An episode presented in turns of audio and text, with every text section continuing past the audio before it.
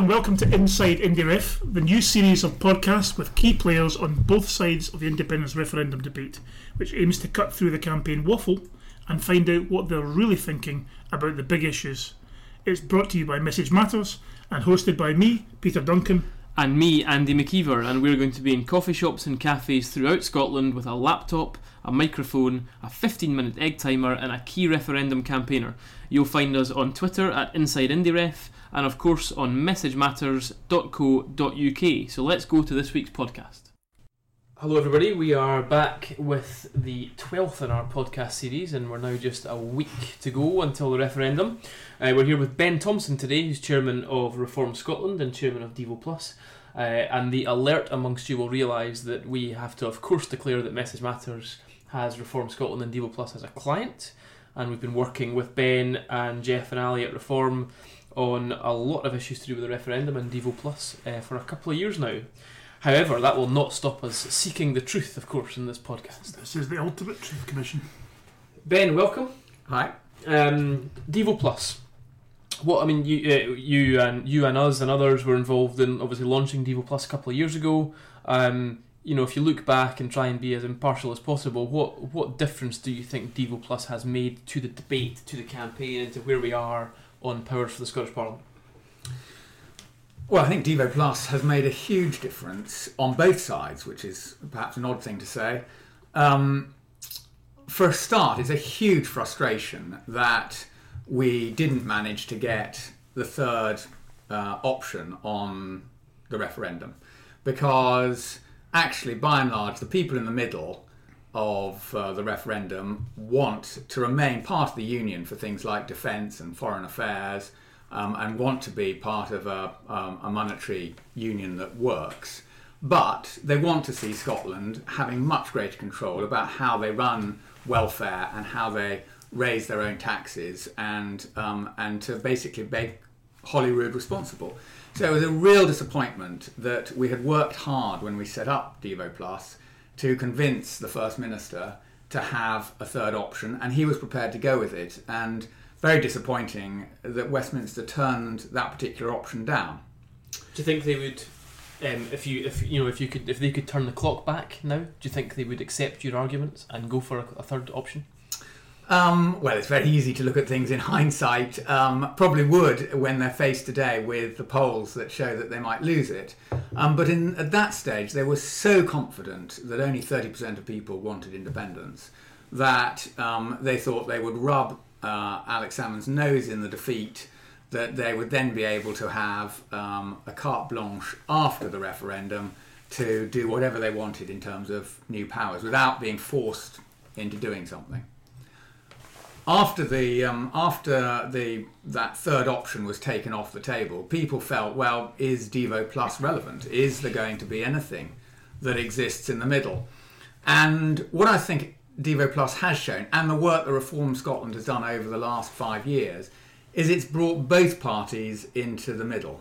Um, let me explain.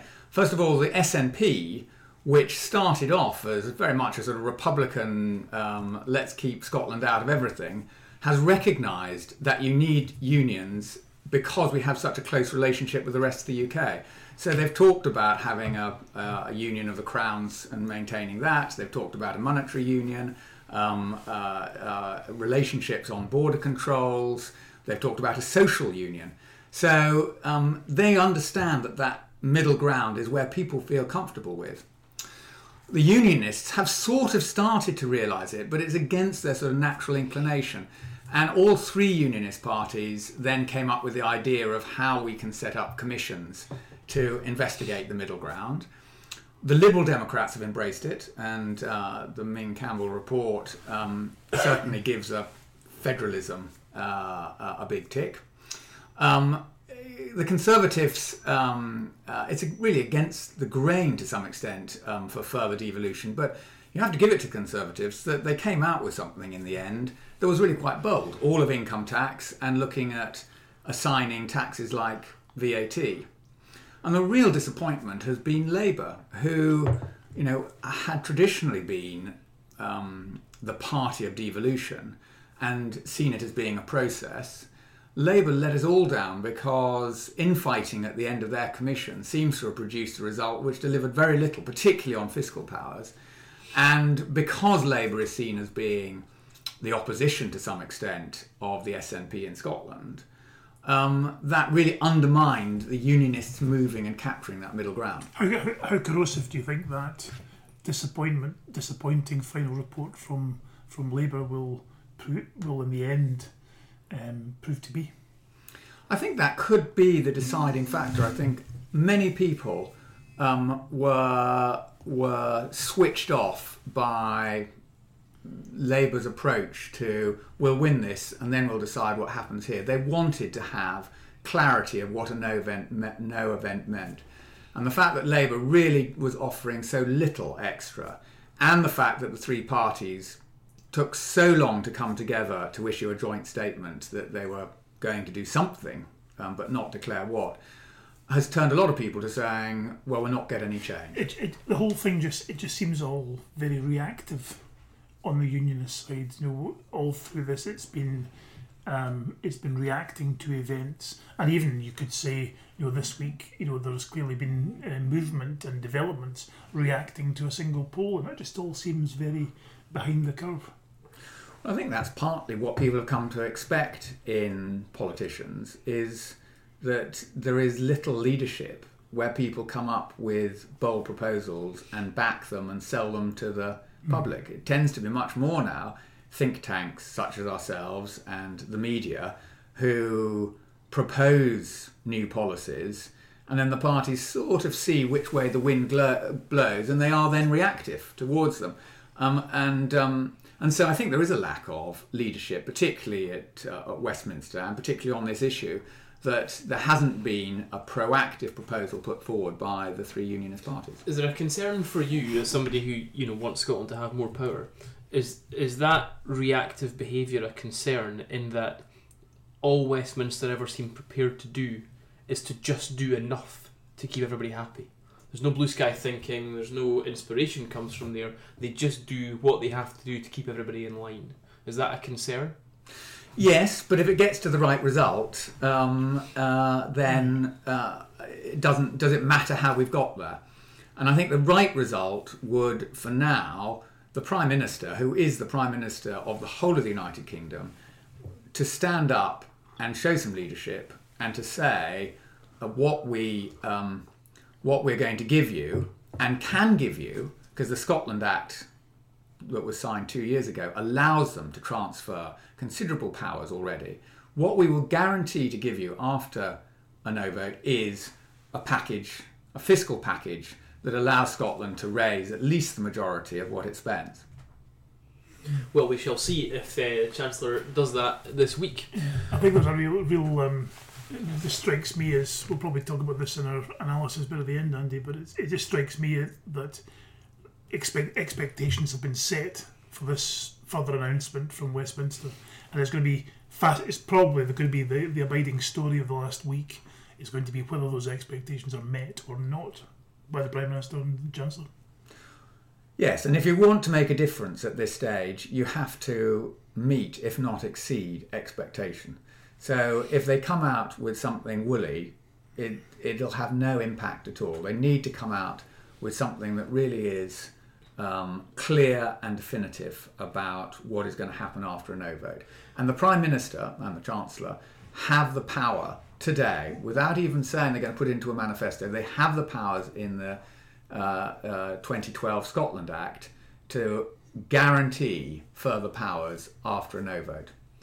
I mean, if you uh, the um, the if the Yes camp were listening to this, they would be saying, and perhaps they will be listening to the listening to the podcast. They'd be saying, "Well, that's all very well, but you're depending on other people to do it for you," and they would say that you can't rely on Westminster. They'd, they'd look back to 1979. They'd say that uh, it may not be Cameron that's in charge anyway. I mean, you know, they've got a point, haven't they? If, if Miliband wins the election, we know that Labour are well behind the others and how much devolution they want. If Miliband wins the election and then Cameron is replaced by, say, Boris Johnson, who has been slightly inconsistent on the issue, but most recently said he didn't want any more powers for Scotland. You know, they've got a point, haven't they? There's no guarantee this is going to happen. Well, there's no guarantee if if um, they leave it to the manifestos, But that's what I keep coming back to in the Scotland Act. The Scotland Act gives the Prime Minister today the power to transfer any devolved tax he wants to um, uh, the day after the referendum. He doesn't have to wait until the election. And given that there has been such a strong mandate by the Scottish people that a desire for more change, I feel that he has every right to then say, here are more powers. The frustrating thing is they could have done it with all three unionist parties some months ago, mm. come together with a joint statement and actually said, this is what we'll do in a consultative way, but this is the minimum that we will give.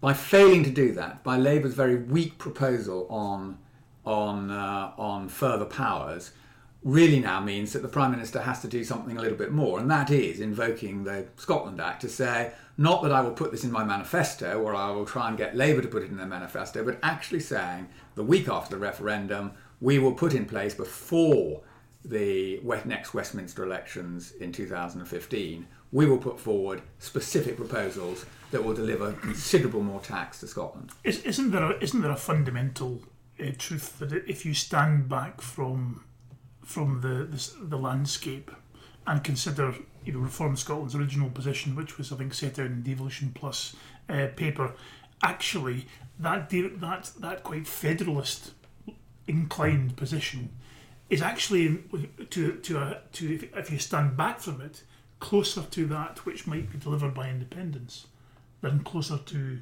where we might start from um, after a, another deal in powers. And I agree with that. That um, and, and that is partly why I've said consistently along where my vote will go is the party that gets closest. But what I certainly have you made your mind up yet? I haven't made my mind up. I'm waiting to see what the prime minister does over the next two weeks because I believe what's best for Scotland is a Scotland that does take responsibility for its own finance, that does work out welfare and social programmes that fit a Scotland mm. going forward, that does have the assurance that the Scottish Parliament is set permanently. So those are the things that are worth battling for. But I also think that given that 70% of our trade is with the rest of the United Kingdom, given that you know our immigration policies need to be to some extent harmonised, um, given that defence and foreign affairs are better done in a, um, in a, in a, with a larger environment, given Scotland's ability to influence things on a UK basis, and a typical example of that was it was Scottish MPs that prevented the rest of the UK from going to war with Syria. And because the UK didn't go to war with Syria, that stopped the US from sending in its its uh, its uh, mm. aeroplanes. So we have a huge influence and role to play that I think is good within the United Kingdom, and I think all sides recognise that, and um, and therefore, I still believe that it is worth pushing hard for the middle option, and if the Prime Minister um, wanted to, he could still deliver it. If if they're going to get to that point this week where they go above fifty percent it's likely they're going to have to look at either oil revenues, which is not doesn't seem to have been discussed much, but perhaps more likely look at corporation tax. Um, do you think it's inevitable that corporation tax will have to be included in the mix if it's going to get to that sort of level? And would that not cause a major problem with the Labour Party?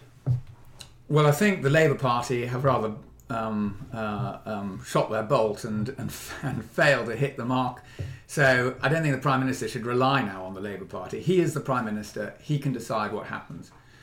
In terms of what taxes we need, I mean, obviously, all of income tax starts to get us close to the majority of what Scotland spends being raised in Scotland. Um, the Liberal Democrats have suggested corporation tax, capital gains tax, um, stamp duty, and various others. Um, the Conservatives have suggested assigning things like VAT. Um, if you put all of that together, we're up to about 75% of what Scotland spends would be raised um, uh, by Scotland, including some extra costs which come in through welfare. So um, there's plenty of scope for the Prime Minister to add a few extra things onto all of income tax to get to at least the majority of what uh, what and we spend. In in your view, I mean, if, let's forget about the rest of the UK because there are arguments there. But in your view, is that the end point for Scotland? Is that an event rather than a process? Well, I think you're always in a process. You're always on a journey. the question is journey to where. Um, I'm not sure it's a journey to independence. I'm not sure that this idea of um, nationhood um, um, will be one that our children and our grandchildren will see in the way that we do. What I hope it will be is a journey towards um, greater local control and that the powers don't just stop at Holyrood, but we see local government and community councils really more engaged. And, and as part of that, I'd like to see tax powers returned and enhanced at a local government level. Well, you are. We're on, we're on a journey, which, um, given the polls at the weekend, the rest of the UK seems to have um, probably woken up to. Um, ben, our 15 minutes is up. The sun timer is is um, slipping through its last few grains as we speak. Really grateful for you popping in. Thank you very much for your time. Um, hang on, guys. We'll be back in a few minutes with some analysis. Thanks very much. Thanks, Thanks.